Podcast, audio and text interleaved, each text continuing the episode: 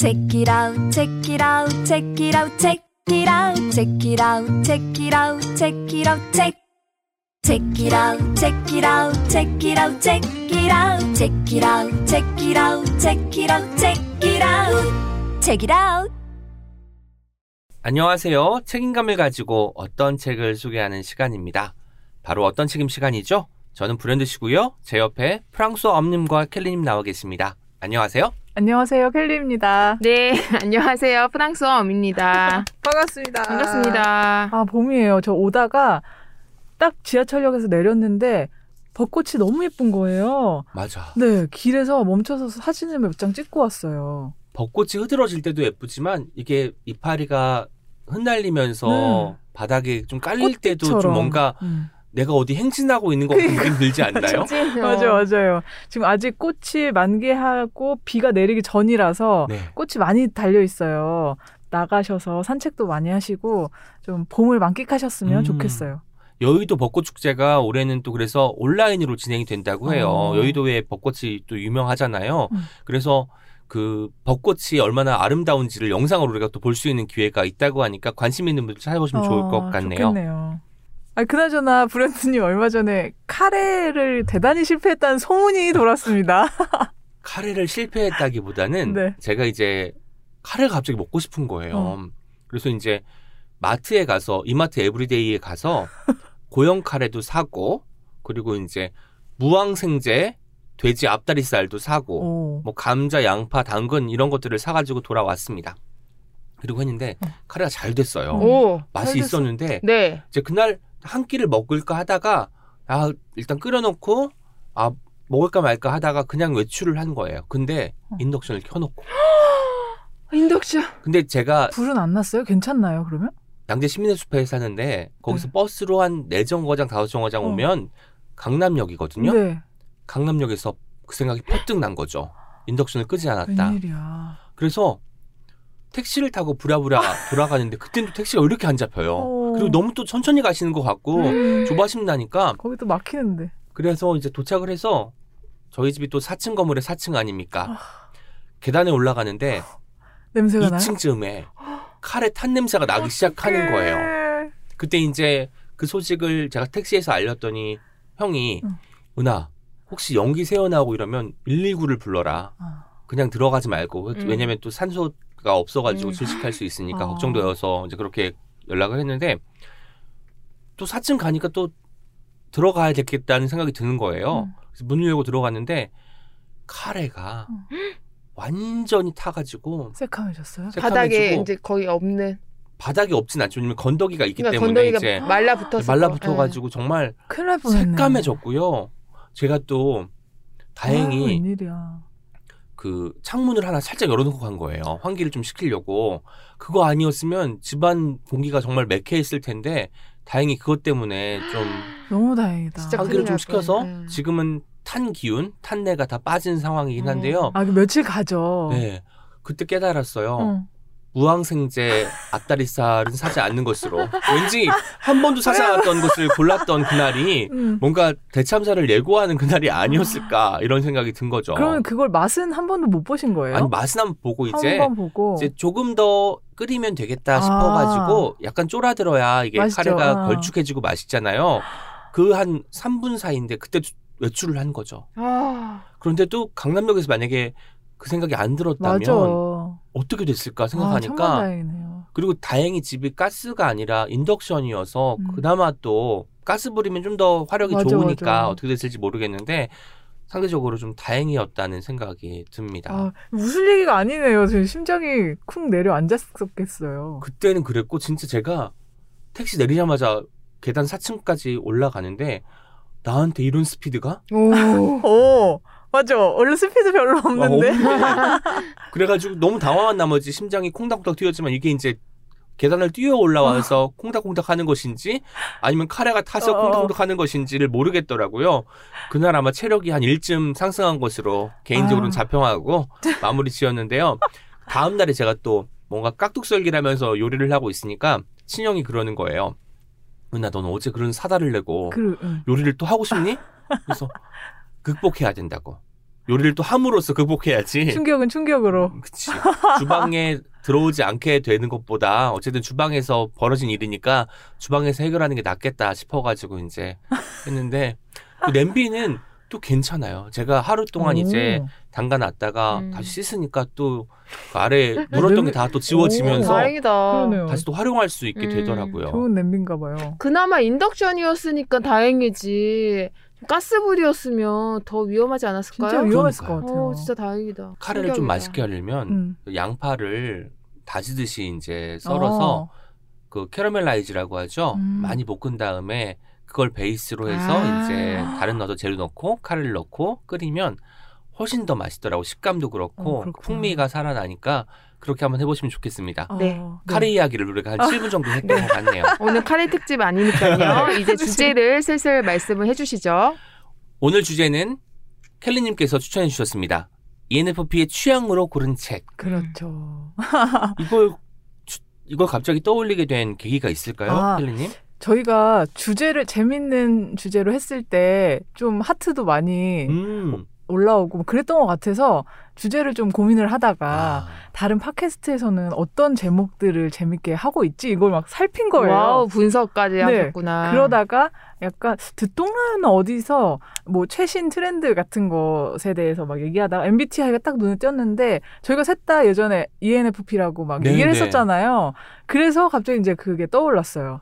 MBTI 유행은 꽤 오래가는 것 같아요. 제가 얼마 전에 이제 뭐 촬영을 하나 하는데 이제 오신 어떤 그 싱어송라이터께서 MBTI가 뭐예요를 거의 첫 질문으로 저한테 하신 거예요. 아, 진짜요? 그래서 ENFP라고 하니까 하나 겹친다고 하시더라고요. 그래서 그 방송을 겨우겨우 하지만 즐겁게 잘 해낼 수 있었습니다. 그렇구나. ENFP 사실 지금 하면은 또 달라질 것 같기도 하고 이게 달라질 것 같은데 고정적인 건 아니잖아요. 네, 저는 이렇게 다 비슷비슷한데 조금 더 높아서 E가 되고 P가 되고 이런 경향이 많아가지고 지금 하면 달라지지 않을까 싶은데 그 외향형이라는 사람은 여러 사람이랑 같이 있는 걸 좋아하면 거의 외향형이고 혼자 있는 걸 좋아하는 사람들이 I라고 얘기를 하던데 어떠세요? 저 혼자 있는 거 좋아하는데 왜 E만 나와? 근데 ENFP 검색해보잖아요. 그러면은 사람들이랑 같이 있는 거 좋아하는데 혼자도 좋아 이런 거 있어요. 제가 그래서 ENFP 특징을 조사해왔습니다. 여러분 잘 들어주세요. 네. 일단은 장점부터 이야기해드릴게요. 자유로운 사고의 소유자인 활동가 타입의 ENFP 타입은 재능이 많고 창의적이면서 따뜻하고 열정적이며 늘 새로운 가능성을 찾으며 시도하는 유형이랍니다. 때로는 분위기 메이커 역할을 하기도 하고요. 일시적으로 단순한 그때그때 일생의 즐거움을 즐기는 게 아닌 다른 사람들과 깊은 유대관계를 맺음으로써 행복을 느낀다고 해요. 활발하고 활기가 넘치며 독립적이면서도 매력적인 성격으로 어떤 모임, 어떤 그룹에서도 어렵지 않게 만날 수 있는 타입이기도 해요.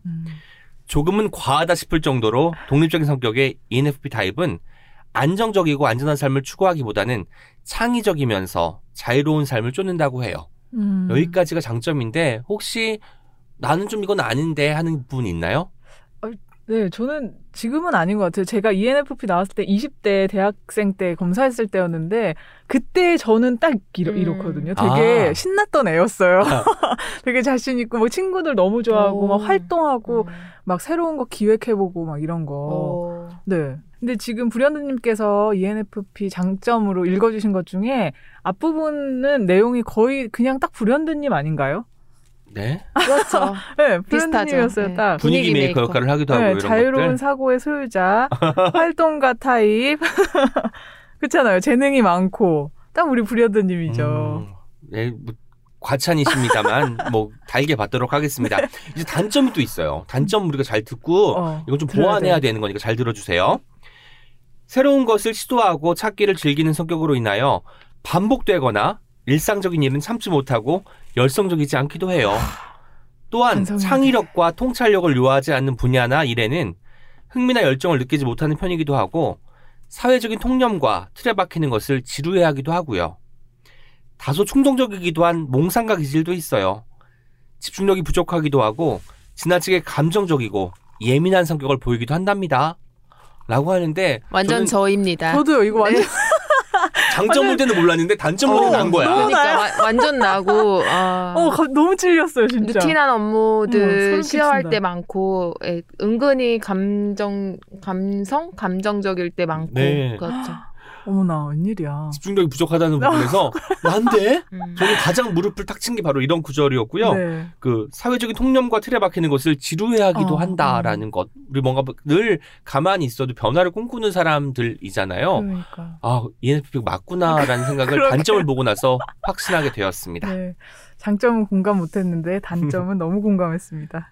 그래서 오늘 ENFP의 취향으로 고른 책 너무 기대되는데요. 처음으로 프엄님께서 소개를 해주실 거라고 들었습니다. 네. 어떤 책 가지고 오셨는지 정말 궁금한데 표지부터 장난 아닌데요. 표지. 네. 제목은 더해. 네. 제가 좋다. 제 MBTI를 생각하면서 고른 책이기도 하지만 이 저자의 성향, 저자가 아무래도 ENFP가 아닐까 생각을 해서 저는 가지고 왔고요. 제목은 신신예식장이라는 사진 에세이입니다. 표지 너무 좋아요. 표지, 그 표지가 너무 예쁘고 약간 레트로 그러니까요. 느낌이 나면서도 뭔가 살짝 고급진 느낌도 있고 읽지 않고 이 책 표지만 봤다면 당연히 20대 아니면 30대 초반에 저자가 쓰지 않았을까 싶을 정도로 굉장히 표지가 화려하고 이제 카피가 이렇죠. 결혼은 선택, 예약은 필수입니다. 그리고 네 주인 백낙삼 최필순 주인? 네, 주인. 그러니까 신신예식장을 운영하는 실제 지금도 운영하고 계시는 두 노 부부의 이야기를 담은 사진 에세이입니다. 신신예식장은 사실 저게 표지가 신신예식장 내부 사진 같은데 맞아요. 오래된 예식장 같아요. 네, 근데 너무 깔끔하고 분위기가 진짜 요즘 힙한 느낌이에요. 아 그래요? 힙한 느낌으로 보시는구나. 이게 사진을 되게 잘 찍어가지고 그렇지만 사실 여기서 젊은 사람들이 결혼을 하지는 않을 것 같은 정말 옛날 스타일의 부모님이 결혼할 때 저런 예식장에서 하실 것 같다는 생각이 들어요. 네, 부모님 세대들이 했을 만한 예식장이고요. 이 책을 두 분이 한번 보시면서 이야기를 또 들어주시면 좋을 것 같습니다. 네, 신신예식장은 신신이라는 이름도 너무 귀여운데 실제로 창원시 마산 합포구 서성동에 위치한 예식장이고요. 1967년에 문을 열어서 50년 넘게 운영이 되고 있는 예식장입니다. 대단하다. 네, 이 노 부부가 무료 예식이 무료예요. 와. 네.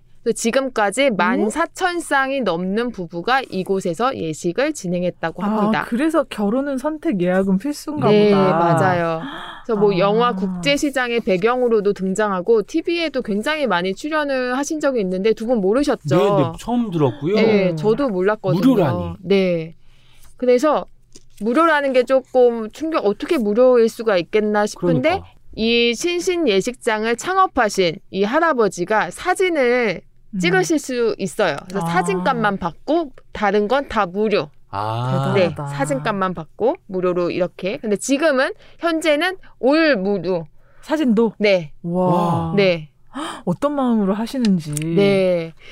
그래서 저는 이 책을 보면서 이 백낙삼 할아버지와 최필순 할머니를 그 저자이신 한승일 님께서 2년 동안 서울과 마산을 왔다 갔다 하면서 쓴 책이 바로 이 신신예식장입니다. 백낙삼 할아버지는 신신예식장의 창업주고요. 네. 마산 최초의 버스와 극장에 예식장 광고를 걸었던 사람입니다. 그리고 이제 무료로 예식장을 오랫동안 운영하면서 그 공로로 국민훈장을 받기도 하셨어요. 네, 지금 역사적인 분이네요. 지금 90살이 넘으셨는데도 현재 활동 중이시고 매년 결혼 기념일이 되면 아내분께 손편지를 쓰는 멋진 분이시기도 합니다. 근데 진짜 여기까지만 들었는데도 백낙삼 할아버님 왠지 ENFP일 것 같아요. 그쵸? 진짜. 그래서 저는 사진 에세이라고 하면 약간 사진이 주가 되고 글이 좀 짧은 경우가 많은데 이 책은 비교적 글이 좀 많아요. 근데 이 책이 사진 에세이 흥미롭기도 하고 예식장이 특이하기도 하지만 이 책을 소개하기로 마음먹은 건 신신사기라는 신신예식장이 만들어지기까지의 이야기가 너무나 흥미롭고 이 할아버지가 너무 존경스럽다는 생각이 들어서 제가 가지고 오게 됐습니다. 그러게요. 네, 할아버지가 예식장 열게 된 스토리를 제가 조금 정리를 해봤는데 한번 이야기해드릴게요. 이 백 할아버지는 넉넉지 않은 형편이었지만 교육자의 꿈을 품고 중앙대학교 교육학과에 진학을 합니다. 그런데 집안 형편이 나아지지 않으셨어요. 그래서 허드렛 일을 하면서 서울 생활을 벼텄지만 등록금을 내긴 어려우셨던 거죠. 그래서 결국에는 낮에는 자동차 정비소에서 또 밤에는 공장에서 일을 하게 됩니다. 그런데 할아버지가 어느 날 이제 한강에서 물놀이를 하는 사람들을 우연히 보게 되고 기념사진을 찍어주면 돈을 좀 벌 수 있지 않을까 이런 생각을 합니다. 우와. 그 당시만 하더라도 정말 새로운 아이디어였을 것 같아요. 근데 그 시절에 카메라가 또 엄청 비쌌잖아요. 네. 그런데 다행히 할아버지의 이 성실함을 지켜본 자동차 정비소의 단골인 택시 회장의 사장이 카메라를 한 대 사줍니다. 그 택시 회장. 그러니까 나중에 이제 돈을 갚기도 하고 이제 사정을 알고. 와, 그 인연도 너무 멋있네요. 그러니까. 네. 그래서 사진을 찍는 일로 할아버지는 돈을 좀 벌게 됐지만 가족들의 형편은 나아지지 않아서 가족의 생계, 그러니까 본인의 이제 가족들을 계속 생계를 책임져야 되는 상황이었던 거죠. 그래서 다시 사업을 구상합니다. 그래서 생각하신 게 슬라이드 필름으로 그림과 글자를 찍어서 환등기로 스크린을 비추는 방법이었어요. 그렇게 해서 뭐 책이나 교재를 팔면 좋겠다고 생각을 하신 거죠. 그래서 낮에는 보트를 타면서 기념사진을 찍고 저녁은 슬라이드 영상에 대해 공부를 하기 시작하십니다. 아, 그러니까 유튜브가 나오기 한참 전에 이미 이제 영상물을 어떻게 제작할 것인지 고민했던 분이네요. 네, 앞서가신. 그래서 어려움 끝에 조금씩 이제 사업이 성공을 해서 뭐 이제 학교 같은 데 가서 이런 영상을 또 보여주고 이렇게 조금 체계가 잡혀지는 상황에서 5.16 군사정변이 또 터집니다. 네. 그래서 매체에 대한 통제가 그때 심했잖아요. 그렇죠. 그래서 영상 사업을 접을 수밖에 없게 됐고 할아버지는 31살에 노총각이 됩니다. 네. 그런데 다행히 선자리가 들어와서 최필순 할머니와 혼인을 하게 됐지만 또 형편이 좋지 않으니까 어떻게든 내가 내 가정을 잘 살리겠다는 생각으로 할아버지는 하루에 200원을 저축하지 않으면 굶겠다는 의지로 1년 안에 5만 원 모으기, 5년 뒤에 집을 장만한다는 계획을 세웁니다. 와, 대단하다. 예, 또 사진을 찍고 비가 오는 날이면 산에 가서 나무를 해서 나무를 내다 팔고 악착같이 산 끝에 8개월 만에 목돈을 모으게 돼요. 8개월 만에? 예. 그래서 이제 카메라 뭐 사진을 찍으셨으니까 그때 당시에 카메라 가게를 열어서 조금 성공을 하게 됩니다. 네, 그때 벽에 이런 문구를 써놓았다고 해요. 이게 너무 멋있어서 제가 소개해볼게요. 생활은 즐겁게, 임무는 성실하게, 인생은 보람되게. 다시 한 번만 읽어주세요. 네, 생활은 즐겁게, 임무는 성실하게, 인생은 보람되게. 너무 좋은 말이다. 좋죠? 그래서 카메라 가게가 번창을 합니다. 근데 옆에 2층 건물이 생겼는데 그 건물을 누군가가 판다는 소식을 듣고 할아버지가 그 건물을 얼마에 구입을 했을까요? 그 당시 거의 뭐 50년 전이죠. 건물 2층짜리 건물. 전혀 모르겠어요. 70만 원.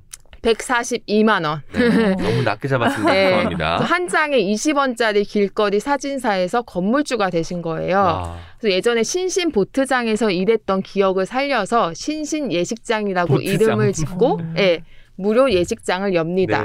아까 얘기한 것처럼 예식은 무료로 뭐 드레스도 무료로 빌려주고 뭐 화장도 공짜도 해주고 사진값만 받아서 너무 멋있는 분이네요. 네. 이렇게 본인이 힘든 시절도 있었고 악착같이 돈을 모았으면은 약간 또 이제 돈이 왜 많을수록 욕심이 나는 그러니까요. 건데 건물을 하나 샀는데 그걸 예식장을 열어서 무료 예식을 해주겠다. 처음부터. 네. 처음부터 이랬다는 게 너무 인상적인데요. 50년 넘게 만 몇천의 쌍이 그 예식장에서 탄생을 하고 90이 넘은 지금도 운영을 하고 있다는 게 굉장하죠. 충격적이네요. 진짜. 정말 사실 이게 어떤 계기가 있어야 내가 다른 사람들을 위해서 이렇게 좀 환원을 해야겠다. 그쵸. 나의 어떤 뭐 재능을 뭐 좀 나눠주겠다. 나의 공간을 같이 쓰도록 하겠다.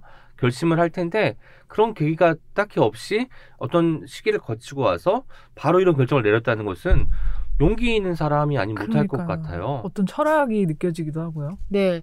그래서 저는 이 책을 이 할아버지의 히스토리를 듣고서도 감동을 했지만 너무너무 귀여운 메모가 뒤쪽에 보면 많아요. 네. 역시 지금 불현듯 님이 보고 있는 그 페이지, 지금 손에 이제 집어놓은 페이지인데 저는 이 문구에 반해서 정말 제가 몇 개 읽어드릴게요. 이 할아버지가 예식장을 비우실 때가 있잖아요. 그러면 메모를 남겨놓고 가시는 거예요. 그 메모가 그 사진 에세이의 사진으로 찍혀져 있는데 스케치북이야. 팔절지 네. 스케치북 모양입니다. 지금 이게. 그래요? 거기에 손글씨로? 네.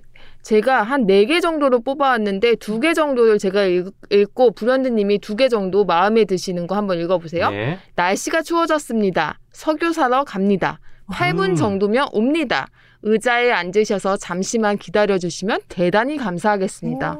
석유 사러 갑니다. 네. 시대의 어떤 삶도 느껴지면서 아까 프엄님께서 31살 노총각이라고 하는데 사실 지금은 31살이면 정말 어리다고 생각을 하잖아요. 맞아. 정말 그때의 시대가 느껴지는 어떤 대목이었습니다. 그 5분도 아니고 10분도 아니고 8분 정확한 사람. 그리고 이런 문구도 있어요. 어서 오세요 손님. 소생. 예식장 앞 길에서 어슬렁거리고 있습니다. 이 전화번호로 불러주시면 바로 오겠습니다. 정말 소생이란 말도 오랜만이지만 어슬렁거리고 있습니다. 이런 유머 어떡할 거예요. 네. 최고입니다. 불현듯님이 지금 보고 계시는데 제일 재밌었던 메모가 있으면 하나만 읽어주시겠어요? 저녁 모임이 있어 자리를 비워 대단히 죄송합니다. 옆에 전화기로 연락 주시면 대단히 감사하겠습니다.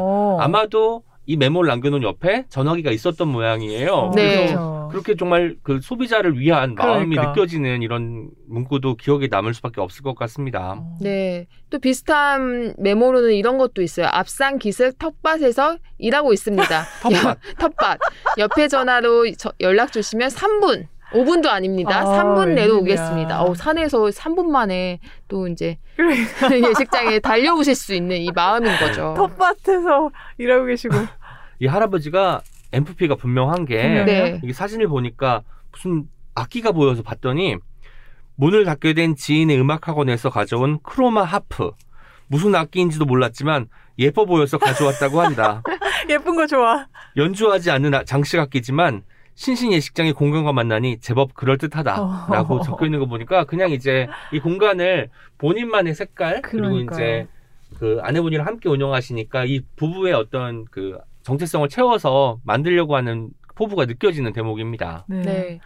이 예식장 내부도 약간 색깔이 느껴지는 게 민트 색깔과 그 핫핑크 같은. 맞아요. 이거는 어떤 독지가가 이제 후원을 해서 보내준 의자인데 사진도 너무 잘 찍고 정말 이 시대 감성이 잘 드러나게 찍었고 글도 너무 좋았어요. 어떻게 이 이야기를 책을 쓰려고 생각하셨을까요? 너무 좋은데요, 이런 이야기. 그렇죠. 네. 그리고 약간 젊은 사람들이 보면 옛날에 진짜 힘들게 또 사업하신 분들도 있고 그런데 약간 힘들게 사업을 성공하시면 그것들을 뭐 사회나 사람들, 이웃한테 또 나눠주고 싶어 하시는 이런 마음들이 너무 저는 멋있었고 또 할아버지가 이렇게 힘드심에도 이런 약간의 유머를 잃지 않는 것도 너무 좋았습니다.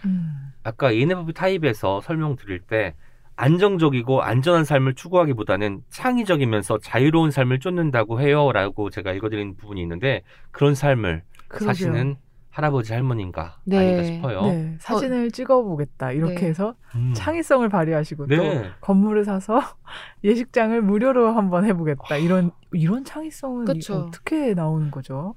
이런 예식장을 보니까 지금은 다 예식장 필요한 음식이 뷔페잖아요. 이때는 뭐 갈비탕 국수 이렇게 한 그릇 음식으로 나왔던 기억도 좀 나긴 하는데 그러네요. 예식장은 지금 어떻게 식사를 하고 있는지가 궁금해지네요. 네, 그리고 또 예식장에 어떤 메모가 조금 크게 붙여져 있는 게 있는데 이 이야기를 또 켈리님께서 한번 읽어주시면 굉장히 뭔가 느껴지는 글이거든요. 이거를 한번 액자에 넣어서 걸어두신 거예요? 네, 직접 쓰셔서. 네, 읽어드릴게요. 재미있고 재미없는 결혼 이야기. 9년 3월 모 언론에 양가 부모님 재산을 다 합쳐도 10억도 안 되는 집안에서 결혼식은 호텔에서 해야 된다고 아버지는 은행에서 4천만 원을, 아들은 1억 2천만 원의 빚을 내어 호텔에서 멋있게 예식을 올렸는데 은행 이자를 갚지 못해 부부싸움만 하다가 1년도 못 가서 헤어졌다고 합니다. 마을회관과 공회당도 있고 사진값도 안 받는 완전 무료 사회봉사로 국민훈장을 2번이나 수훈한 신신예식장도 여기 있는데 왜 자식의 장래를 망쳐버립니까? 너무나 안타깝고 한심스럽습니다. 손님, 2층으로 오세요. 예식장 관람하시고 백초차 한 잔 같이 합시다. 네. 백초차. 할아버지가 건강이 안 좋으실 때 좋은 약재를 모아서 직접 끓이신, 개발하신 차인데 이 차를 예식장에 방문하면 마실 수가 있습니다. 이거 너무 같아요. 네. 재미있고 재미없는 결혼 이야기네요. 그쵸. 진짜. 와, 이거를 액자에 넣어서 걸어놨다는 게 더 너무 즐거운 포인트예요. 또 할아버지가 또 주례도 무료로 또 봐주시기도 하고. 아까 봤더니 결혼식 이제 가면은 그 요즘 다 프린트아웃 되거나 프롬프터로 그 식순 이런 것들 읽게 만들어 놓잖아요. 사회자나 그런 분들이.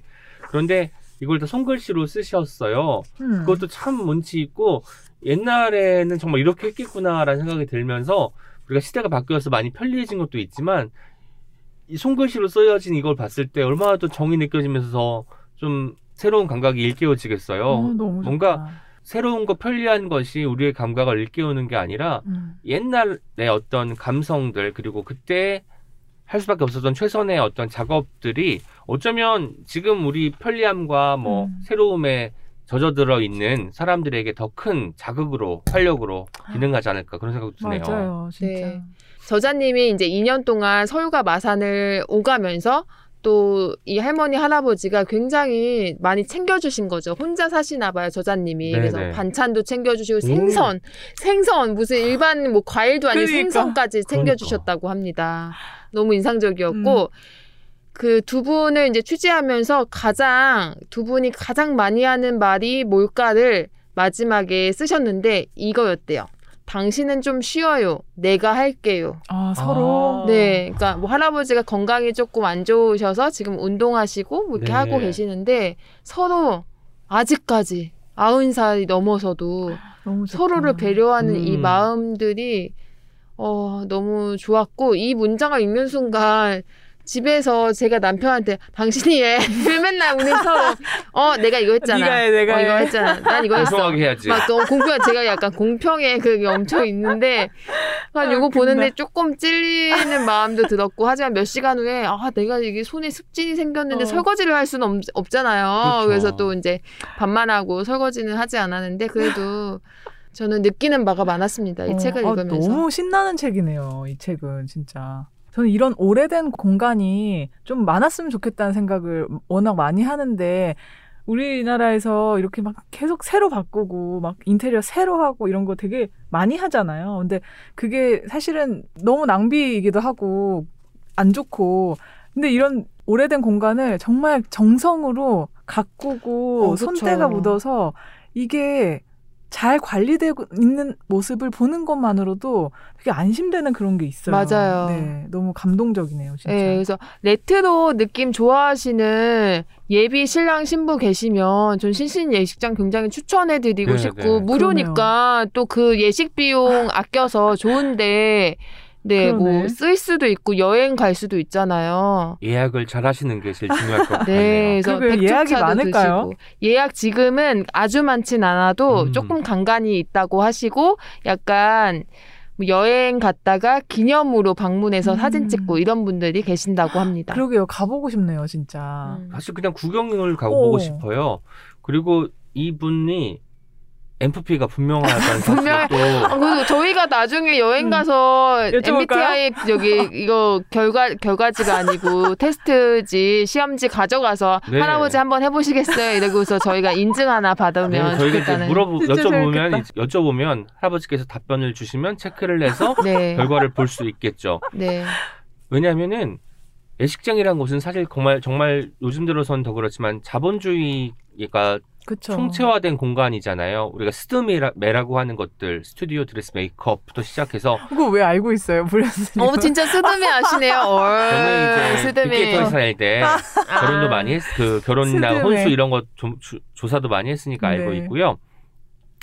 그런데 이제 그런 돈을 써야 되는 일인 거잖아요. 인생에서 아주 큰 일이기 때문에 돈을 쓰는 게 당연한 어떤 행사처럼 결혼이 받아들여지는데 그 결혼식이라는 것을 뭐 돈이라는 부끼를 완전히 빼고 할 수 있겠다라고 통념을 깨버리는 게 할아버지 할머니의 지금 사연이잖아요. 그런 걸 보니까 그냥 일반적으로 평범하게 사는 삶이 아니라 스스로가 어떻게 빛날 수 있는지를 찾는 분인 것 같아서 더 좋았던 것 같아요. 네, 아 너무 좋네요, 진짜. 제가 오랜만에 예쁜 책에서 밑줄을 긋지 않고 깨끗하게 봤거든요. 아, 분, 그렇구나. 네, 두 분 중에 한 분 여기 예약해 주시면 드리겠습니다. 아이고. 네, 오늘은 네. 네, 저의 책은 이 정도로 마무리를 하겠습니다. 네. 아, 저는 오늘 저희가 주제도 그렇지만 책 소개하면서 되게 신날 것 같다는 상상을 하긴 했거든요. 근데 지금 프엄님 책 소개가 너무 신나가지고 마음이 약간 울렁울렁 하는데요. 다음에 제가 이어서 할게요. 저는 가지고 온 책은 날마다 구름 한 점입니다. 와. 저도 표지 자신 있어요. 너무 예쁘죠? 네. 이 책 좋다는 얘기 제가 많이 접했어요. 제가 실제로 보진 못했는데 네. 이 책에 대해서 어떤 분이 되게 강추하는 글인가 뭐 들었거나 제가 그랬던 기억이 있습니다. 네. 판매도 좀 되는 것 같아요. 이게 사실 책이 가격이 좀 있어요. 22,000원 정가인데 이게 사진집이거든요. 그리고 올 컬러로 양장본이어서 되게 묵직하고요. 받아들면. 그리고 이 안에 구름 사진들이 정말 기분이 좋아서 저는 우선은 그래서 고르기도 했고 아까 불현듯님께서 ENFP 특징 중에 하나 말씀하셨는데 여기 띠지에 뭐라고 써있냐면요. 머리를 구름 속에 두고 사는 몽상가를 위하여. 아. 이거 보고 바로 아 MFP다 이거는. 역시. 몽상가 기질 있다. 네. 몽상가다 생각했어요. 저는 구름 사진 되게 좋아하고 구름 보는 거 너무 좋아해서 오. 제가 언젠가 1월 1일 될 때 막 인스타그램 같은 데에다가 새해 다짐 올리면서 구름 사진을 같이 좀 모아봤거든요. 그랬더니 제가 구름 사진을 되게 많이 찍었더라고요. 그래서 아 올해도 구름 사진 많이 찍어야지 하면서 다짐을 올렸던 기억이 있는데요. 그만큼 이제 제가 의외로 구름을 되게 좋아하고 또 언제 되게 기억에 남는 날이 있는데 제가 책이라고 녹음을 오던 날이었던 것 같아요. 약간 여름이고 막 장마철이고 그래가지고 이제 구름이 되게 많았던 거죠. 아. 제가 오는 게 너무 기분이 좋아서 사진을 찍고 이제 걸어가는데 그날따라 길에 그 구름 사진을 찍는 사람들이 너무 많은 거예요. 그 마음이 같이. 너무 귀엽고 예쁘잖아요. 그래서 아 진짜 오늘은 좋은 날이구나. 구름 사랑꾼들이 거리에 모여 있었군요. 있구나. 사진을 찍기 위해. 네 맞아요. 그래서 아 그 요즘에는 좀 미세먼지 때문에 그런 구름을 맞아. 볼 일이 귀하잖아요. 그럼요. 네 그래서 더 그러기는 하지만 그래도 진짜 왜 신호등 기다릴 때나 막 버스 기다릴 때. 잠깐 하늘 올려다 보면 진짜 기분 좋거든요. 여러분 그거 아세요? 응. 그래 가끔 하늘을 보자. 네, 연식 나오는 연식. 네, 또 요즘 너무 예쁜 날들이니까 막 봄이고 아까 꽃 얘기도 했는데 꽃 위로 이렇게 하늘 보면은 꽃이 막 커튼 쳐 있는 것처럼 너무 예쁘잖아요. 맞아요. 또 나뭇잎들 사이로 또 네. 하늘 보이는 것도 너무 예쁘고. 네네. 그래서 올해도 멋진 구름을 만나자라는 생각하면서 책을 봤고요. 책은 구름감상협회라는 데가 있대요. 오, 진짜요?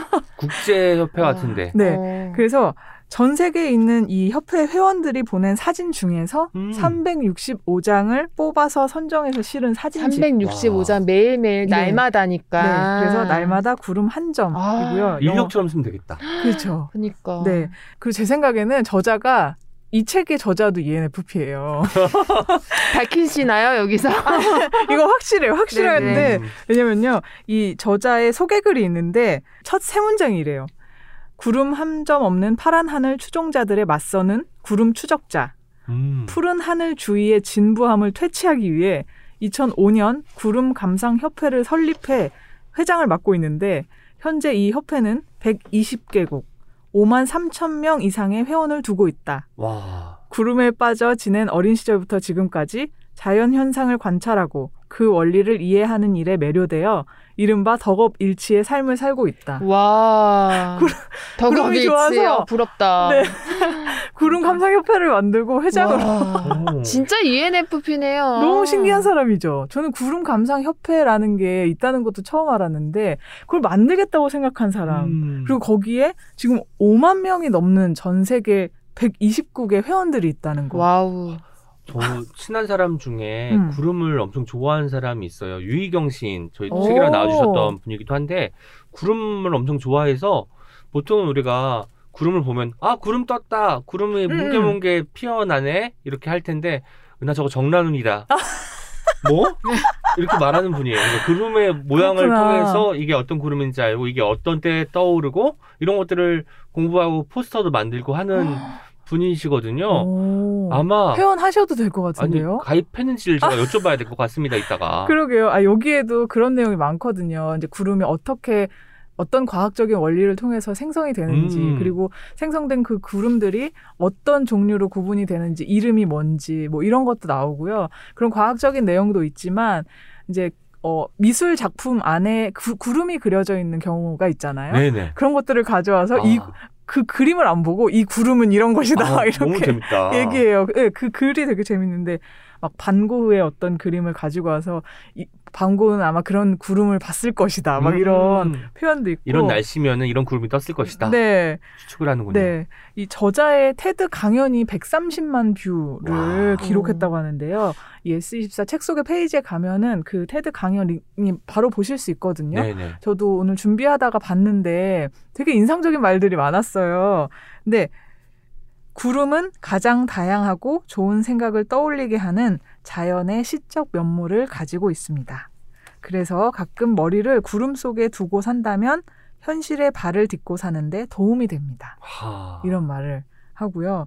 그리고 구름을 그냥 보는 거 아무 목표 없는 활동이잖아요. 네네. 이 무슨 의미가 있냐라고 하겠지만 바로 그렇기 때문에 중요합니다. 좀 더 천천히 현재에 머물면서 해야 할 일 같은 거 생각하지 말고 상상력을 일으켜보세요. 그러면 기분이 좋아집니다. 그것이 영혼에 좋습니다. 영혼에 좋다고. 우리가 무의미한 일들을 이렇게 적극적으로 해야 되는 것 같아요. 맞아요. 그러니까요. 어떤 시간이 내 앞에 놓여 있을 때 그때 막 뭐를 해야 될 것 같고 아무것도 안 하면 내가 되게 게으른, 맞아요. 잘못한 것 같고 막 이런 것 같고. 생각이 들잖아요. 근데 뭐 꼭 그래야 되나? 구름 그냥 보고 시간을 보내는 게 오히려 더 현재에 있게 하고 나를 기분 좋게 하는 것인데 왜 그걸 안 합니까? 라고 이제 이 사람이 정말 그 구름에 대한 애정을 담아서 얘기하는데 그 영상도 한번 보셔도 너무 좋을 것 같아요. 너무 공감했어요. 저도 오늘 아침에 출근할 때 이제 아이 등교시키고 네. 그 버스 정류장으로 가는데 앞에 걷는 워킹맘 같았어요. 그 워킹맘인 분이 구름을 사진 찍는 걸 보면서 제가 이렇게 뒤에서 나도 찍을까 했는데 저는 감흥이 있는 그림이 각도를 잡고 이걸 왜 찍었을까 싶은데 너무 그 찍는 모습을 뒤에서 바라볼 때 너무 행복하고 좋더라고요. 맞아요. 네. 맞아요. 저도 아까 벚꽃 사진 찍을 때 앞에 또 사진 찍는 분이 계시는데 그런 모습 보는 게 참 또 좋죠. 맞아요. 좋아요. 되게. 맞아요. 제가 얼마 전에도 고백했는데 요즘 이렇게 꽃사진이 사진을 많은지 모르겠어요. 나이가. 나는 너무 충격을 받았잖아. 늘 뭐 먹는 거, 뭐 사람 사진, 풍경 가끔? 이거는 꽃사진이 어느 순간부터 작년부터인가 재작년부터 많아진 거예요. 30대 후반. 이게 어떤 것일까? 생애 전환기를 암시하는 것일까? 전환기 아직 아닙니다. 그런 생각이 들면서 진짜 여러 가지 생각을 하게 되는데 꽃이랑 구름이 예뻐 보이는 나이가 전 되었습니다. 약간 젊고 바쁠 때 놓쳤던 것을 보는 시선 같은 게 생긴 게 아닐까요? 그럼 젊지 않다는 거네요. 아니 조금 더 이렇게 막 떨고 할 때보다. 아이쿠 알겠습니다. 네. 그리고 이 말은 그 테드 강연에서도 한 말이고 책의 시작 부분에 나오는 말이기도 한데요. 우리는 하늘 아래 살고 있는 게 아니다. 그 속에 살고 있는 거다. 하늘 속에. 와, 이것도 되게 하늘의 이불 같은 거다. 그렇죠. 우리가 그 안에 있는 거예요. 그리고 이 책 본문에도 그런 내용을 어떤 책에서 인용한 글이 있는데요. 이게 과학 속 동화나라라는 책에 실린 우리가 살고 있는 공기 바다라는 내용이래요. 잠시 우리가 액체를 보듯 기체를 볼 수 있는 눈을 가진 존재가 멀리서 우리 지구를 내려다보고 있다고 가정해보자.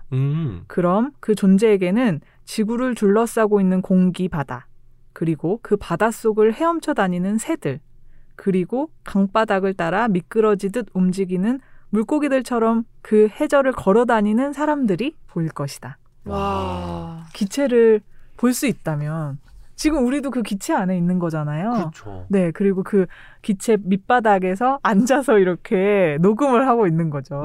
네, 이런 상상들이 너무 예쁘고, 아까 말씀드렸듯이 책에 이제 막 구름의 생성 원리 막 이런 것도 있지만, 그거 보니까 제가 제일 좋아하는 구름은 역시 적운. 이더라고요.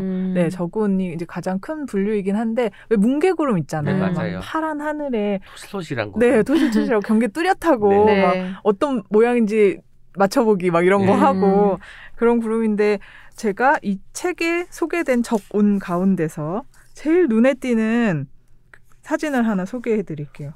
와, 너무 보세요. 예뻐. 이 왼쪽 이 그림, 이 사진인데요. 네. 어떤 모양 같으세요? 그 소년이나 사람 얼굴. 사람 같잖아요. 얼굴 저는 네, 사람 얼굴 같은. 맞죠. 근데 이게 어떻게 보면은 그 이집트 맞아요. 네페르타리 같은 모습이다. 위에 왕관처럼 이렇게 된 거구나. 네. 그렇죠. 이 순간을 누가 포착해서 사진을 찍은 거죠. 그리고 이 사진을 구름감상협회에 보낸 거예요. 네. 근데 이게 보는 사람의 마음에 따라서 시선이 달라지잖아요. 그렇죠. 이게 사람 얼굴, 사람의 상반신 모양 같기도 한데 네. 제가 요즘에 강아지를 같이 살고 있다 보니까 이게 그냥 푸들, 하늘 위로 달려가는 푸들처럼도 보이더라고요. 네, 강아지는 보이기도 하네요. 그렇죠. 강아지처럼 달려가는. 앞발을 이렇게 뻗고 이제 달려가는 것 같은 느낌이 딱 드네요. 그렇죠. 이게 그런 게 많아요. 어떤 거는 막 딱 고양이 그림이다라고 한, 고양이 구름이다라고 하는데 제가 보기에는 그냥 다른 것 같고 뭐 그런 얘기가 많거든요. 여기에도 이제 저자가 셰익스피어의 햄릿을 인용하면서 여기에 이제 이런 내용을 읽어요. 햄릿. 저기 낙타 모양으로 생긴 구름이 보이시오? 폴로니어스. 맹세코 말씀드리는데 정말 낙타처럼 생겼군요. 햄릿. 내 생각에는 족제비처럼 보이는데. 폴로니어스. 등이 정말 족제비처럼 생겼군요. 햄릿. 아니면 고래를 닮았나? 폴로니어스. 그러게요. 고래를 꼭 닮았습니다. 그러면서 이렇게 써요. 여기에서 얻을 수 있는 교훈은 다른 사람이 구름에서 무엇이 보인다고 하든 신경 쓸 필요 없다는 것이다. 아, 그래서 변하니까 또. 그냥 진짜 내가 어떤 상태로 그 저 구름을 바라보느냐. 그게 또 구름 보기에 즐거움인 것 같고요. 맨 마지막에는 어떤 말을 하냐면 구름감상협회 회원들이 네. 막 되게 구름을 찍다 보면 막 멋있는 구름을 찍고 싶고 점점. 맞아. 그래서 막 해외에도 가고 싶고 막 위로도 올라가고 싶고 막 이러는데 자기는 그러진 않았으면 좋겠다. 내 마음가짐에 따라서 어떤 구름이든 내가 어디에 있든지 그것은 얼마든지 이색적으로 볼 수 있지 않느냐.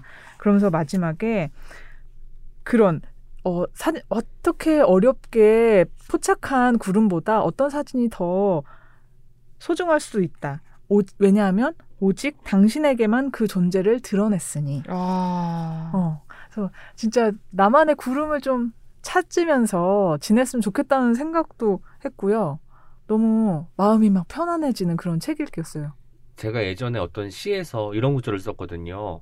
장면을 완성하는 이는 그것을 보는 사람이다 라는 구절을 썼는데, 구름도 마찬가지 같아요. 늘 거기 떠 있을 테지만 보통 사람들은 지나가고 혹은 올려다 보더라도 아 구름이네 하고 지나치겠지만 뭔가 그 구름에서 어떤 모양을 발견하고 사연을 유추해보고 어떤 구름 모양인지 곰곰 떠올려보면 그 구름은 하나의 또 뭉게뭉게 피어오르는 생명체처럼 느껴질 수 있다는 거죠. 맞아요. 그런 마음이 잘 담겨있는 것 같습니다. 맞아요. 진짜 저자가 도시인들에게 이 하늘이야말로 마지막 남은 진정한 야생이다 라고 쓰거든요. 그렇네요. 네, 우리가 사실 어디에 있든지 그냥 고개만 들면 바로 자연인 거예요. 그 생각을 하니까 조금 답답한 게 좀 없어지기도 하고 그냥 언제든지 야생을 만나는구나 이런 생각을 다시 한번 하게 됐어요. 게다가 지상이나 바다는 개발이 많이 됐기 때문에 사실 야생의 그 느낌이 많이 사라졌잖아요. 근데 하늘만큼은 여전히 하늘이니까 그쵸. 그 말이 참 와닿는 것 같습니다. 네네. 날씨 좋을 때, 공기 좋을 때 하늘 많이 보시고 네. 네, 즐겁게 지내요, 우리. 제가 가지고 온 책은요. 하이케 팔러가 그리고 발레리오 피달리가 그림을 그린 우정 그림책이라는 책이에요. 근데 표지 보시면 아시겠지만 약간 기시감이 좀 느껴지기도 하죠. 기시감이 있습니다. 완전 느껴집니다. 많은 사람들의 사랑을 받았던 백 인생 그림책. 이것을 쓴 작가들이 다시 또 뭉쳐서 쓴 책인데요. 제가 읽으면서 정말 정말 좋더라고요. 이 책이 어떻게 기획되었는지 살짝 이야기를 해드릴게요. 이것은 뒷부분에 있는 글에서 제가 일부를 읽어드릴 텐데요. 듣자마자 ENFP다 느꼈습니다. 이 책의 씨앗은 한 친구의 생일 파티에서 싹텄습니다. 몇 달 전에 알게 된 친구였죠. 여남은 명의 손님들이 모여서 베를린 밤 풍경을 보는 유람선을 탔습니다. 친구는 테이블을 돌아다니면서 손님들을 소개했습니다. 한동안 못 보다 다시 찾은 학교 친구들. 부인의 친구였다가 이제는 자기 친구들이 된 사람들. 직장 동료들. 나처럼 비교적 최근에 알게 된 사람들이 있었습니다. 친구는 우리가 알게 된 것을 일종의 친밀한 연애로 묘사했습니다. 어떻게 설명할 수 없는 동질감의 빛에 사로잡힌 것이라고요. 이런 부분인데 ENFP 아까 이야기하면서 그 친밀함 그리고 사람들 사이에서 뭔가 따뜻함을 전달하는 역할인데 부인의 친구였다가 이제는 자기 친구들이 된 사람들 이런 대목에서 저도 이제 많은 자리에 가면은 친구의 소개로 누군가를 알게 되잖아요. 나중에 둘이 더 친해지게 되는 경우가 왕왕 생기더라고요. 근데 이게 뭐 그 원래 있던 우정을 훼손하는 것이 아니라 우정의 어떤 그 지평을 넓히는 그쵸. 형식으로 커지는 거니까 뭐 좋은 것이라는 생각이 그쵸. 들기도 하고 우리가 예사롭게 매일 마주칠 수 있는 사람들 뭐 인사하고 언제 또 봐요? 이렇게 하는 사람들이 있을 텐데 이 사람들에게 이 언제를 만들어주는 역할을 하는 게 또 ENFP 같아요. 그러니까 언제 한 번을 지금 앞으로 끌어당겨서 정확히 4월 중순쯤 보자. 이번 주 주말에 뭐 하니? 당장 보자. 네, 이렇게 말씀을 전하고 약속을 만들고 실제로 이제 만남을 갖는 어떤 적극성이 또 NFP가 가지고 있는 특성 그렇죠. 같더라고요. 만나는 거 너무 좋아하니까. 그래서 이 책 우정 그림책을 읽으면서 NFP뿐만 아니라 사실 모든 사람들이 읽어도 좋을 것 같은 느낌이 드는 게 우정이라는 것은 뭐 친구가 내가 10명이 있다고 하면 각각의 한 명 한 명이 다 다른 방식의 빛깔을 띤 우정을 갖고 있잖아요. 어떤 친구는 내가 힘들 때 보고 싶은 친구가 있고 어떤 친구는 너무 가장 신났을 때 이 흥을 나누고 싶을 때 만나고 싶은 친구가 있고 그리고 그냥 무턱대고 기대고 싶은 친구도 있고 이야기를 할 때 가장 속 깊은 이야기까지 할 수 있는 친구가 있고 이렇게 다 다른 것 같아요. 근데 그중에 또 어떤 친구가 더 좋고 싫고는 있을 수 있긴 하겠지만 기본적으로 이 하나하나의 우정들은 그 자체로 단단한 씨앗 같더라고요. 씨앗. 네. 그래서 이 책의 씨앗을 이야기하면서 제가 우정의 씨앗에 대해서 생각을 했습니다. 파티장에 갔으면 사실 저는 사실 파티장에서 잘 어울리는 사람은 아닌데 여기서 어떤 사람이 잘 안 어울린다고요? 정말요? 지금 그런 얘기를 지금 듣다가 갑자기 집중력이 흐려지면서 이 사람이 진실을 얘기하는 사람인가? 잘 어울리지 않는다고 생각하는데 사람들은 잘 어울리더라. 너 참 파티랑 잘 어울리더라라고 말을 하더라고요. 보통 제일 잘 어울린다고 얘기하지 않나요? 본인 생일을 여기 뭐 레스토랑을 빌려가지고 그러니까요. 한 30명을 초대한 사람도 그날이 아직도 있는... 생생한데. 네. 그래서 이 책을 지은 작가가 네. 이 파티에 갔던 그날을 떠올리면서 마지막에 이제 파티에서 알게 된 사람들하고 산책을 하게 되잖아요. 그러면서 우정에 대해서 떠올리게 됐대요. 두 친구와 함께 걸으면서 언젠가 만나게 될 줄 몰랐던 사람들이 이렇게 파티장에서 만나서 어디론가 걷는다는 것 지금까지 한 번도 상상해보지 못한 것이 지금 펼쳐지고 있는 거잖아요. 우정이라는 것이 어쩌면 이런 것이 아닐까라는 생각을 했더라고요. 그리고 우정이란 게 막 시작되면 설레기도 하지만 불안하기도 하잖아요. 모든 관계가 그쵸. 그러듯이 네. 언제까지 이 우정이 지속될 수 있을까? 혹은 우리의 우정이 얼마나 더 깊어질까? 같은 걱정과 설렘이 반반 있을 텐데 이런 걸 안고 이제 걸어갔다고 하더라고요. 그때 느꼈던 작가의 감정이 아 그러면 내가 친구의 친구를 이 자리에서 만난 것처럼 친구의 친구의 친구를 만나고 그 친구의 친구의 친구에게 또 한 명의 친구를 소개받아서 그 친구를 만나서 우정이 어떤 것인지를 한번 알아보면 어떻게 될까? 이게 이 책의 발상이었다고 해요. 멋지다. 그러니까 우정이란 어떤 것이야 라고 일방적으로 쓰는 게 아니라 전 세계에 뻗어 있는 수많은 우정들을 한데 걸어 모아서 아, 우정들이 이렇게 다양하게 펼쳐지는구나. 각양각색으로 빛나는구나. 이것들을 파악하는 상황이 된 거죠. 그것을 이 작가는 우정사슬이라고 불러요. 우정사슬. 연결이 계속 되면서 이 사슬이 커질 수밖에 없으니까. 우정사슬. 작가의 표현에 의하면 뭐 20명, 30명을 인터뷰했는데도 그 대륙을 건너고 이렇기 때문에 지구를 3바퀴쯤 돌게 되었다고 해요. 이 사슬로. 너무 좋다. 지난 어떤 책임 시간에 불현듯님께서 아무튼 연필 소개해 주시면서 또 그 연대 실비아님 맞아요. 실비아 연결되는 그 이야기 해주셨잖아요. 갑자기 그게 또 떠오르네요. 이분은 이제 파티장에서 아까 그 친구를 만나게 됐잖아요. 어떤 특정한 상황에 처했을 때 우정이 발화하는 경우도 있고 아니면 같은 동네에서 태어나서 같은 학교에 들어가고 오랫동안 교류할 수 있었기 때문에 가까워진 친구도 있을 거란 말이에요. 그러니까 우정이란 것을 속단할 수 없는 거예요.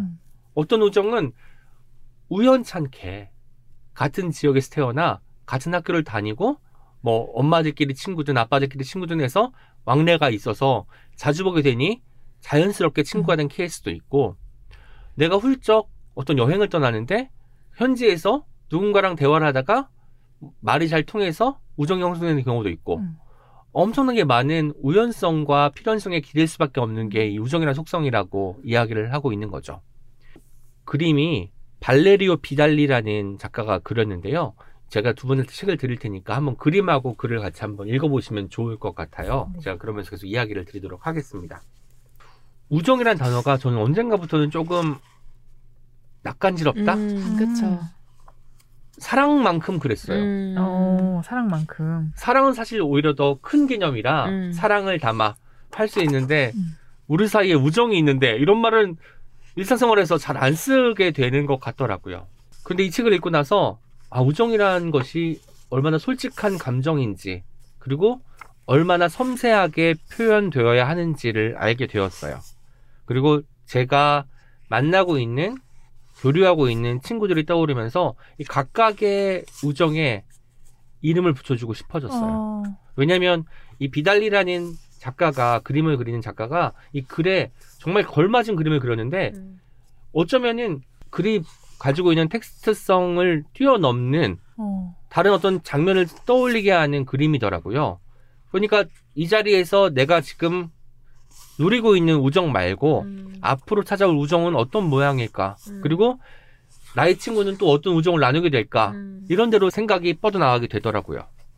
우정을 떠올린다는 거는 어릴 때 생각하면 같이 뛰놀던 친구들 떠올리잖아요. 네. 즐거움, 기쁨 뭐 이런 것일 수도 있고 어린 시절이기 때문에 당연히 그리움이 싹들 수밖에 없는 것 같아요. 그리고 우정에 금가는 일들이 또 있을 테니까 상처 같은 게 남을 수도 있을 것이고 전학 혹은 뭐 이사 같은 것 때문에 헤어지게 될 수밖에 없는 상황이 있잖아요. 그때의 우정은 또 일종의 아쉬움 같아요. 그래서 저는 이 책을 읽으면서 뭔가 우정으로 시작된 책이 나의 속마음을 한 장 한 장 들추어내는 느낌이 들었어요. 이게 왜 그런가 했더니 우정에 대해서 말하고 있다는 것 그리고 각각의 우정은 특별하다고 말하는 것은 그 개별성에 집중하는 거잖아요. 근데 이 개별적인 것들이 한데 모여져 있으니까 일반적인 것이 되는 거예요. 우정은 다 다르지. 그런데 우정이 가지고 있는 결은 이렇단다 라고 알려주니까 실제로 읽으면서 고개를 굉장히 많이 끄덕였거든요. 표지 보시면은 그 하이힐과 운동화가 이렇게 같이 나란히 있는 게 보일 거예요. 네. 여기서 그 출발하는 우정도 우리가 흔히 이성 간의 우정은 불가능해 라고 이야기를 하는 사람들이 있잖아요. 그런데 저는 동성 친구뿐만 아니라 이성 친구도 있거든요. 그런 것처럼 그런 것들을 하나하나 깨부수는 거. 국경과 성 정체성이나 성별이나 뭐 집안 사정이나 이런 것들이 우정의 걸림돌이 될 수 없다는 것을 오히려 역설하고 있는 책이 아닐까. 네. 그런 생각이 들었습니다. 너무 멋있는 책이네요. 제가 백 인생 그림책에 보면은 나이 순서대로 네가 이 나이에 뭘 경험할 거야, 경험할 거 뭐 이런 얘기가 있는 거잖아요. 그쵸. 그래서 그 책을 쓰신 두 작가가 우정에 대해서 그림책을 썼다고 했을 때 이게 어떤 형태인지 약간 상상이 안 됐거든요. 근데 이 다양한 우정에 대해서 네. 굉장히 딱 적확한 그림이랑 글에 딱 맞는 그림이 있어서 정말 한 장면 한 장면 되게 오래 머물게 되는 것 같아요. 지금 잠깐만 봤는데도 그러네요. 백 인생 그림책이 어쨌든 태어나서 죽을 네. 때까지의 어떤 여정을 100장의 그림에 담았다면 이거는 우정의 어떤 순간들을 모아놨는데 이게 실제로 우리가 우정을 나누면서 그리고 우정을 통해서 겪을 수 있는 뭐 기쁨뿐만 아니라 아쉬움 혹은 뭐 상실감 같은 감정까지 다 아우르는데 이 매력이 있는 것 같아요. 맞아요. 제가 한 부분만 읽어드릴게요. 남자와 여자가 각자의 공간에서 그 필라테스 같은 운동을 하고 있는데 동작이 거의 비슷하죠. 이렇게 씁니다. 어쩌면 우리는 비슷한 상황에 있었는지도 몰라. 이 비슷한 상황이란 게 운동을 하는 장면이 아니라 실제로 내가 궁지에 몰렸거나 쓸쓸하거나 어떤 상실을 겪었을 때 나의 친구인 누군가도 그 자리에서 뭐 다른 상실이겠지만 비슷한 경험을 겪었을 수도 있잖아요. 그런 이야기를 하고 있는 걸 이렇게 표현을 한 거고요. 이 다음 장을 넘어가 볼게요. 진흙탕이나 진흙 목욕탕에 이런 또 위치가 있습니다. 진흙탕이라는 것은 우리가 어떤 수렁 같은 거잖아요. 진창 빠져나올 수 없는 얼른 빠져나가고 싶은 뭔가 나의 안 좋은 흑역사의 한 부분을 이야기하는 게 진흙탕일 텐데 진흙 목욕탕은 뭐예요? 머드 마사지 아닙니까? 내가 안락을 누릴 수 있는 그런 공간이기도 하고 임무 수행 중이거나 궁지에 몰리거나 궁지에 몰리거나 할 때 그림 보세요. 왜 제가 좋아하냐면 캠벨 스프가 바닥에 엄청 많이 떨어졌어요. 마트에서 장을 보다가 떨어뜨렸나 봐요. 궁지에 몰린 상황이라는 거죠. 왜냐면 다 물어줘야 되니까. 근데 다음 장면은 어리둥절한 상황인데 이 캠벨 스프가 그 앤디 워홀의 작품이잖아요. 앤디 워홀이 이걸 판화로 찍은 거거든요. 똑같은 그림이 이렇게 걸려있는 게 이제 미술관에 걸려있어요. 어리둥절. 예. 이런 거를 위트 있게 표현을 할 수 있다는 게 그러게요. 대단한 거예요. 보통은 우리가 궁지에 몰렸거나 하면은 뭐 떠올리는 장면들 가령 이제 내가 어떤 일을 실패해가지고 뭐 벽에 기대고 있는 장면 같은 것이 떠올릴 텐데 그게 아니라 쏟아진 그 캔버스프로 쏟은 장면이 나오고 어리둥절한 상황이라고 할 때 이거는 뭐 내가 어떤 길로 갈지 갈팡질팡하는 모습이 나올 텐데 이 캔버스프라는 그림을 통해서 실제 캠벨스프가 쏟아지는 장면과 이것들이 전시회장에서 있을 때 그걸 마주했을 때 어떤 장면을 같이 연결시키는 게 굉장히 탁월하더라고요. 그러니까요. 그런 식으로 그림이라는 것이 단순히 글의 보조적인 역할을 하는 게 아니라 글이 말하고자 하는 바 이상을 말할 수 있음을 또 보여주는 게 또 이 그림책 같아요. 이 두 작가가 그 케미스트리가 아주 잘 맞지 않은 이상 이런 어떤 결과물이 나오기 쉽지 않을 것 같은데 백 인생 그림책에서 보신 분들은 알겠지만 탁월하잖아요. 그쵸. 이 탁월함이 또 한 번 갱신된 작품이 바로 이 우정 그림책이라고 말씀드릴 수 있을 것 같습니다. 그러게요. 더 좋은 것 같아요. 이 책의 뒷페이지에는 이렇게 써 있습니다. 잠깐 스쳐간 우정, 평생 지속된 우정, 사랑으로 이어진 우정, 그리고 지킬 수 없을 거라 믿었던 우정, 그 모든 우정을 위하여. 와우. 우정. 저는 아까 책 보여주셔서 조금 봤을 때 새벽 4시에 여전히 전화해도 되는 거 알고 있지? 네. 이 문장이 나왔는데 너무 좋네요. 그러네요. 진짜 그런 친구가 있었는데 지금은 왠지 되게 상대를 배려한다는 그쵸. 생각도 들고 다 각자의 생활이 있으니까 새벽에 밤 한 11시만 돼도 전화 연락 다 안 하게 되잖아요, 잘. 민폐라고 생각하고 그쵸. 가까운 사이에서도 선을 지켜야 된다는 생각 때문에 더 못하게 되는데 네네. 근데 아 그랬던 시절이 있었고 그래도 되는 친구가 있는 것 아, 다시 생각하게 되네요. 우정 뭘까요? 네. 하이케 팔러 작가가 글을 썼는데 이 그 그림책의 후반부에 영화 노팅힐에 대해 이야기를 하더라고요. 노팅힐 너무 좋아요. 저는 보고 또 보고 또 봐요. 너무 좋아요. 노팅힐을 이야기하는데 노팅힐은 우리가 흔히 사랑에 관한 영화로 알고 있는데 이 하이케 팔러는 우정에 관한 이야기도 있다고 이야기를 합니다. 오랜 친구들 모임이 나오는데 휴 그랜트가 그 모임에 줄리아 로버츠를 데려가고 줄리아 로버츠는 그때 주인공이고 세계적인 스타로 그 분했잖아요. 그러니까 사람들이 다 열광하고 깜짝 놀라게 되죠. 막 스테이크를 태우기도 하고 여러 가지 해프닝들이 이어지는데 이제 게임을 하기 시작했어요. 불행 배틀. 네. 누가 가장 불행한가 했더니 하반신 불구인 어떤 여성이 남편과 아이를 가지려고 노력했지만 결국 실패했다라고 이야기를 합니다. 주식 중매인은 사춘기 이후에 난 데이트를 해본 적이 없다라고 주장해요. 휴 그랜트 동생으로 나오는 한 여성은 심각한 머리카락 상태와 남자친구 문제를 털어놓기도 하고요. 줄리아 로버츠가 뭐라고 하는지 알아요? 자기는 이렇게 유명해지고 배역을 계속해서 따낼 수 있었던 것은 부단한 성형수술 덕분이었다. 그럼 평생 다이어트 했다 이런 거잖아요. 그리고 지금까지 사귀었던 남자친구들이 좋은 놈이 하나도 없었다라고 이야기를 하는 겁니다. 하이케 팔러는 이렇게 말합니다. 이건 내가 가장 좋아하는 우정의 표현 방식입니다. 대부분의 사람들이라면 절대 하지 않을 방식이거든요. 저는 가까워지면 맞아. 좀 추한 모습, 무너지는 모습, 남들한테 쉽사리 열어놓지 않는 모습 같은 것들을 뭐 의식적으로는 아니지만 무의식적으로 보여주게 되더라고요. 어쩌면 이것이 우정이 다음 단계로 발전할 수 있는 그런 가능성을 열어주는 장면이 아닐까 그런 생각을 또 해봅니다. 맞아요.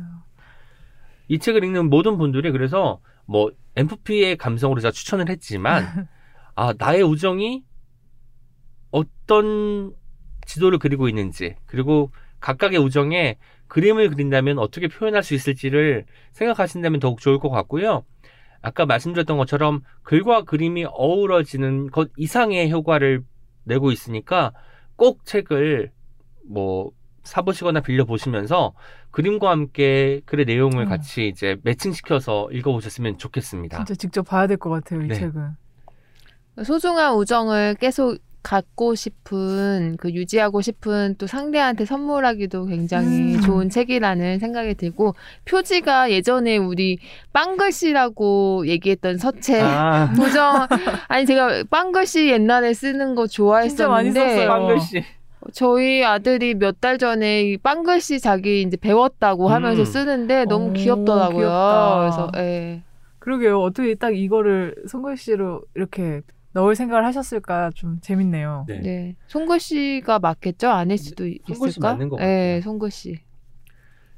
책 뒷면에는 이제 작가 소개가 되어 있는데 이 책의 제목이 우정 그림책이다 보니까 우정에 관련되어서 자기소개를 하고 있어요.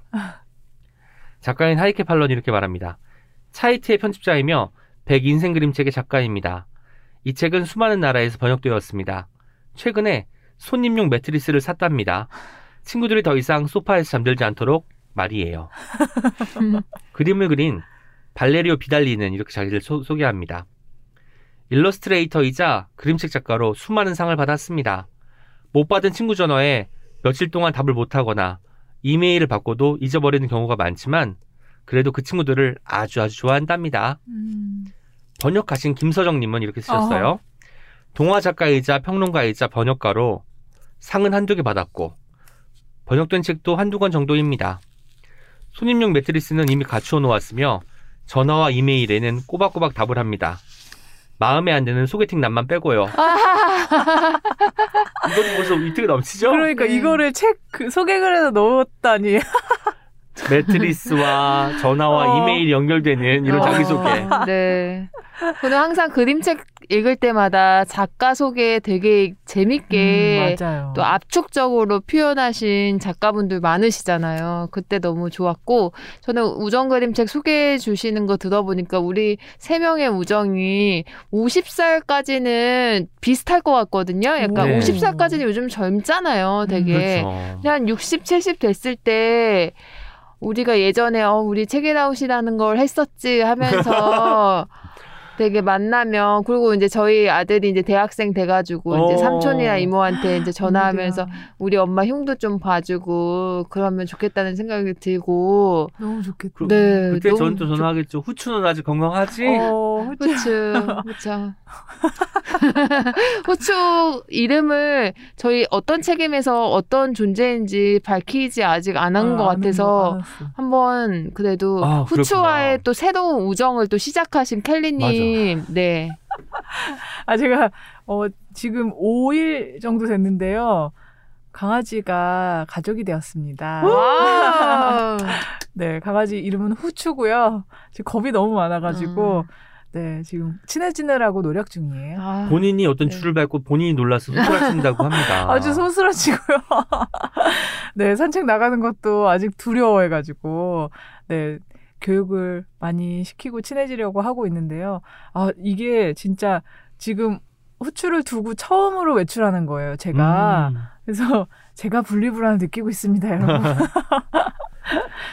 그래도 진짜 후추랑도 우정을 나눌 수 있을 것 같아요. 우정을 새로 나눌 수 있는 존재를 만났다는 게 기쁘고 네, 이렇게 좀 오늘 불현듯님의 얘기를 들으면서 막 우정에 대해서 되게 많이 생각을 하게 되는 거예요. 이 얘기는 우정이라는 주제는 진짜 계속 얘기할 수 있을 것 같은데, 저는 소개해 주셨을 때 얘기했던 것처럼 막 어렸을 때부터 우연히 그 자리, 그 동네에 살았고 그 학교에 다녀서 그렇게 해서 맺은 우정 같은 게 있고, 그리고 내가 성인이 돼서 내가 자발적으로 만들게 된 우정이 또 있는 거잖아요. 그렇죠. 저는 항상 그 후자 쪽에 되게 관심이 많고 그 전자에 너무 집착하지 않아도 된다라는 생각을 어느 순간 이후에는 많이 했어요. 근데 말씀 들어보면은 내가 그 우정을 조금 너무 소홀하게 생각한 건 아닌가라는 생각도 또 다시 드는 거예요. 그 시절에 진짜 막 아무런 경계 없이 막 무작위로 전화하고 막 시간 상관없이 막 무슨 얘기는 다 하고 모든 고민 다 얘기하고 막 이랬던 친구, 지금은 저는 이제 그러고 싶지 않다는 생각을 많이 하는데 그래도 그 우정도 그 나름대로 정말 나한테 의미가 있었구나. 그쵸. 그런 생각을 또 다시 하게 되네요. 네.